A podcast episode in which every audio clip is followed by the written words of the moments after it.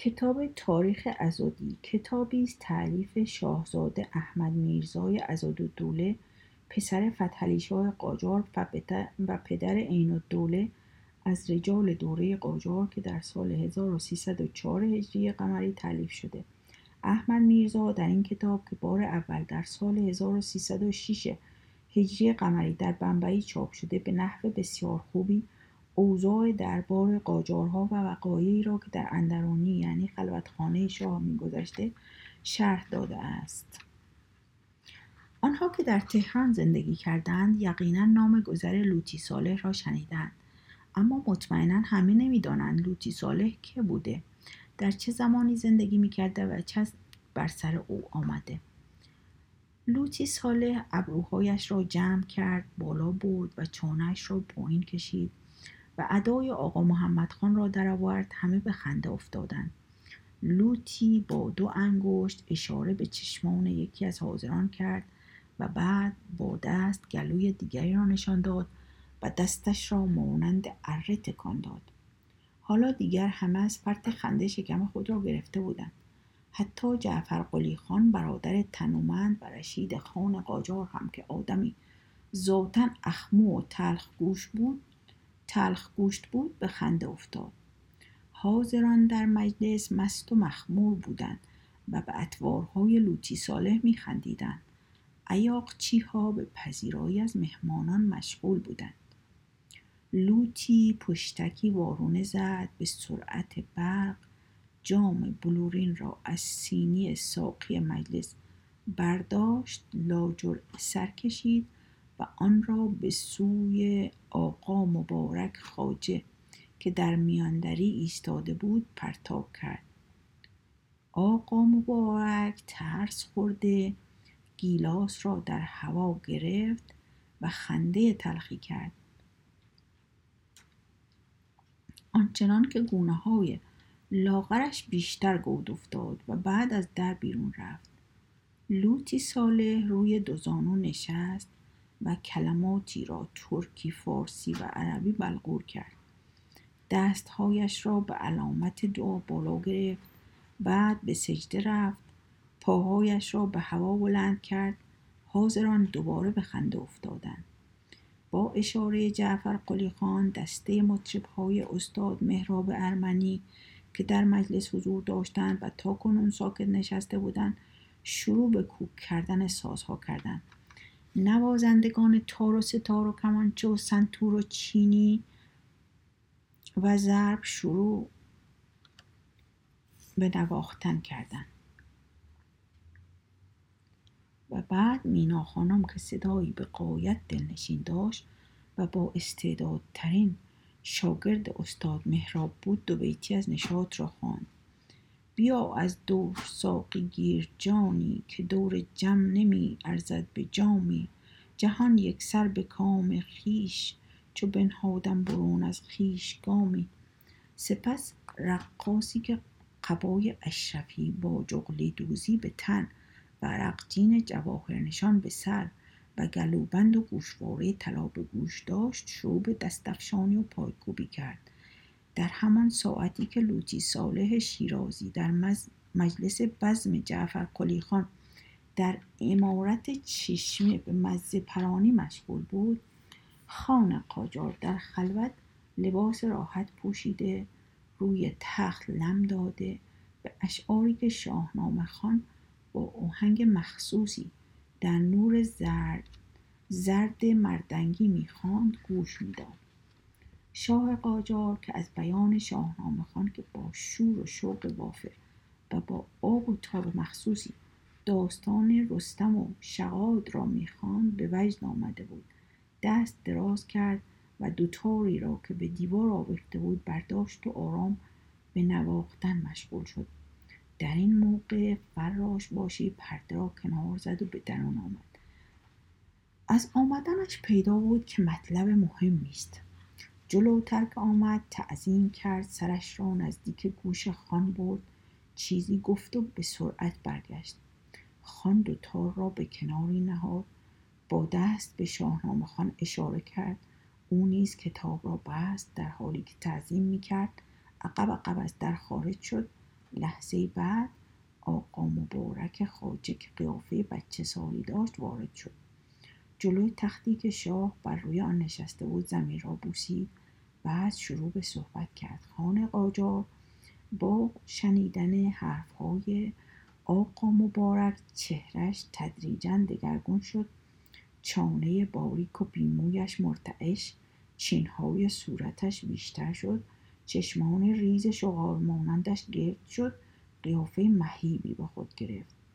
بعد فراش باشی را خواست. همان شب دستور داد که فراش ها بروند.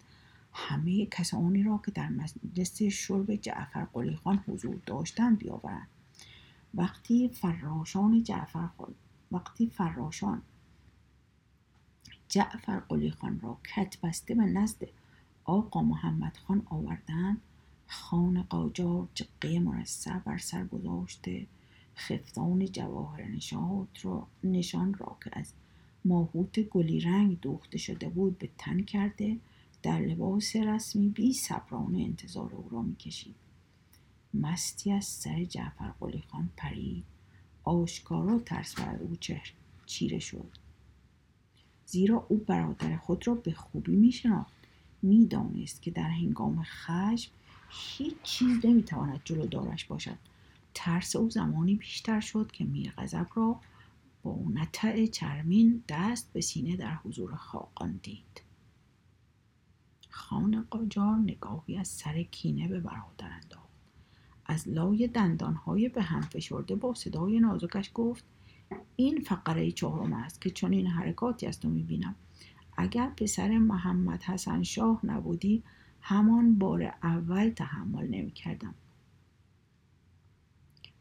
جعفر قلی خان مغرورتر از آن بود که به پای برادر بیفتد. تقاضای بخشش کند. آقا محمد خان بارها به ولی عهد خود جهانبانی گفته بود تا وقتی یک تن از پسران محمد حسن خان زنده باشد سلطنت خود را پایدار نمی بیند و هر زمانی بود که بهانه را برای قصد دیرینه خود پیدا کرده بود. آقا محمد خان خیره برادر را نگاه کرد گفت چون از ایل جلیل قاجاری خونت را بر زمین نمیریزم. اما دستور میدم تو را حلقاویز کنند تا عبرت دیگران شود. کسی جرأت نکند خلاف احترام سلطنت رفتار نماید. بعد برگشت و به میر غضب اشاره کرد. میر غضب جلو رفت. از همه کسانی که در مجلس بودند احدی جرأت نکرد دخالتی نماید زیرا همه با اخلاق خانه قاجار آشنا بودند. آن روز کسی سراغ نداشت که دستوری داده باشد و آن دستور اجرا نشده باشد. حتی حاجی ابراهیم خان اعتماد و دوله شیرازی هم که صدر اعظم مورد وضوق شاه بود و در مجلس حضور داشت جرأت اظهار مطلب نکرد. او حتی یک بار تصمیم گرفت بگوید حضرت خاقان جعفر قلی خان سردار رشیدی است خدمات عمدهای به تحکیم سلطنت قاجار نموده اما جرأت نکرد. شاید اگر ولی عهد در آن شب حضور می داشت وساطت عموی خود را می کرد اما زمانی رسید که کار از کار گذشته بود و خان قاجار بر سر نعش برادر زانو زده بود و گریه می کرد جهانبانی که چهره مردانه ریشی بلند و ابروهای کمانی داشت با آن قامت کشیده در قبای مخمل مروارید دوست در حالی که شمشیر و کمر و خنجر مرصع همایل کرده بود آرام کنار عموی خود آقا محمد خان ایستاد. آقا محمد خان تا چشمش به ولیعهد افتاد بر سر و سینه کوفت با گریه گفت برای سلطنت تو می‌بینی چه کردم؟ یک برادرم به خاک روسیه فراری شد. برادر دیگرم از دیدگان کور شد. این یکی را هم به این حالت می‌بینی. جهانبانی. خاقان را از روی نعش جعفر قلی خان که صورت سفید و چاقش کبود شده بود بلند کرد. جقه مرصع را که روی فرش افتاده بود برداشت بر سر او گذاشت و دلداریش داد. به حمدالله از فرزندان محمد حسن شاه هنوز دو تن در قید حیاتند. شاهزادگان قاجار زیاده از یک کرور هستند که جان نسار که جان نثار ذات اقدس شهریاری آقا محمد خان سر را بر شانه ولیعهد گذاشت و مانند بچه ها گریست و گفت می‌دانم امو جان اما هیچ کدام از آنها جعفر قلی خان نمی شوند و ناگهان مانند مار گزیده که درد به استخوانش رسیده باشد فریاد کشید. پس آن لوتی قرمساق کجاست؟ فراش باشی جلو دوید خم شد گفت قربان متواری است ولی اگر آب شده به زمین هم رفته باشد پیدایش می‌کنیم. اگر لوتی صالح را تا فردا پیدا نکنید امر می‌کنم پوستتان را کاه کرده به همین دروازه حضرت عبدالعظیم بیاویزم. فراش باشی دوباره تا کمر خم شد بعد در حالی که قبضه خنجرش را در دست میفشرد عقب عقب رفت و از در بزرگ و آینه کاری تالار خارج شد. روز بعد نیز خاقان همچنان از فراغ برادر زاری می‌کرد اما بیتابیش کمتر شده بود. نزدیک عصر حاجب و دوله خبر ورود جهانبانی را اعلام کرد. جهانبانی به سنت هر روزه جهت تشمیس امور رفته بود. تمشیت امور رفته بود. زیرا او نیز می‌دانست که عموی تاجدارش کوتاهی و تساهل در انجام امور مملکتی را در هیچ شرایطی تحمل نمی کند. جهانبانی سرخم کرد. گفت از امویم علی قلی خان پیغامی دارم و چون محمد خان را آقا محمد خان را ساکت دید به صحبتش ادامه داد. علی قلی خان از این قضیه مشوش شده پیغام داده. به شاهنشاه عرض کنید می‌دانم فرموده اید تا پسرهای محمد حسن شاه را از صفحه روزگار برندارید. سلطنت خود را پایدار نمی‌بینید. اکنون این مطلب را به عینه می‌بینم و می‌دانم که از من نخواهید گذشت. هر چه می کنید زودتر انجام دهید. آقا محمد خان لحظه با نگاه بیروحش جهانبانی را نگریست. بعد گفت به امویت بگو آنچه شنیده صحیح است. در حق پسرهای پدرم این نیت را کردم نه در حق دخترانش. من تو را دختر محمد حسن شاه می‌دانم. لبخند کمرنگی در گوشه لبهای ولیعهد پیدا شد. آقا محمد خان خیلی جدی گفت اما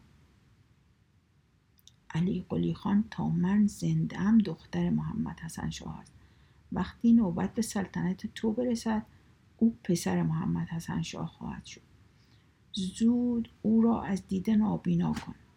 بزرگان قاجار و رؤسای ایران که ببینند تو برادر من و پسر محمد حسن شاه را کور کرده ای مایه قوت و قدرتت خواهد شد. عصر بود که لوتی صالح در کاروانسرای عالم شکن نزدیک دروازه حضرت عبدالعظیم به دام افتاد. گویا می‌خواسته به شیراز متواری شود.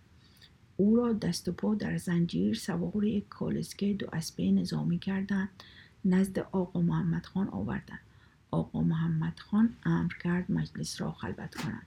وقتی همه به جز ولی عهد و فراش باشی رفتند آقا محمد خان رو به لوتی صالح کرد و گفت چشم ما را دور دیده لودگی می‌کنی؟ پدر سوخته اشک چی باشی؟ می‌دهم زبانت را از پس گردنت در بیاورند. لوتی صالح آقا محمد خان را نگاه کرد و چیزی نگفت. می‌خواست در تلاقی نگاه ها آشنایی سالیان دراز را زنده کند. اما نگاه آقا محمد خان روح نداشت. لوتی خان قاجار را از سالها پیش می شناخت زمانی که در شیراز در دربار کریم خان زند گروگان بود و لوتی مخفیانه اخبار اندرونی را از امه خان که زن کریم خان بود کسب می کرد و به آقا محمد خان می‌داد. آقا محمد خان به لوتی که زانو زده بود نزدیک شد دماغ او را گرفت و کشید و گفت اما به جهت خدمتی که در شیراز به من کرده ای تو را نمی کشم. مشروط بر آن که هرچه داری بی کم و کاست بدهی. بهتر است راست بگویی. سرمایه و مکنت تو را می‌دانم لوتی صالح گفت هرچه داشته باشم می‌دهم آقا محمد خان گفت نگفته می‌دانم چه داری از ملک و مال و پولی که پیش تجار سپرده ای قریب پانزده هزار تومانش را خبر دارم.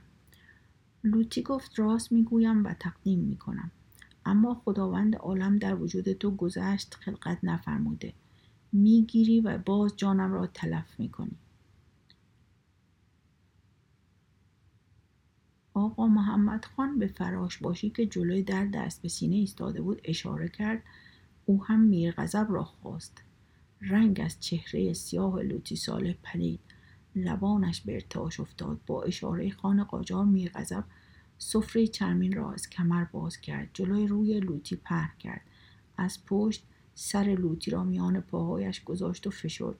شب کلاه لوتی از سرش افتاد.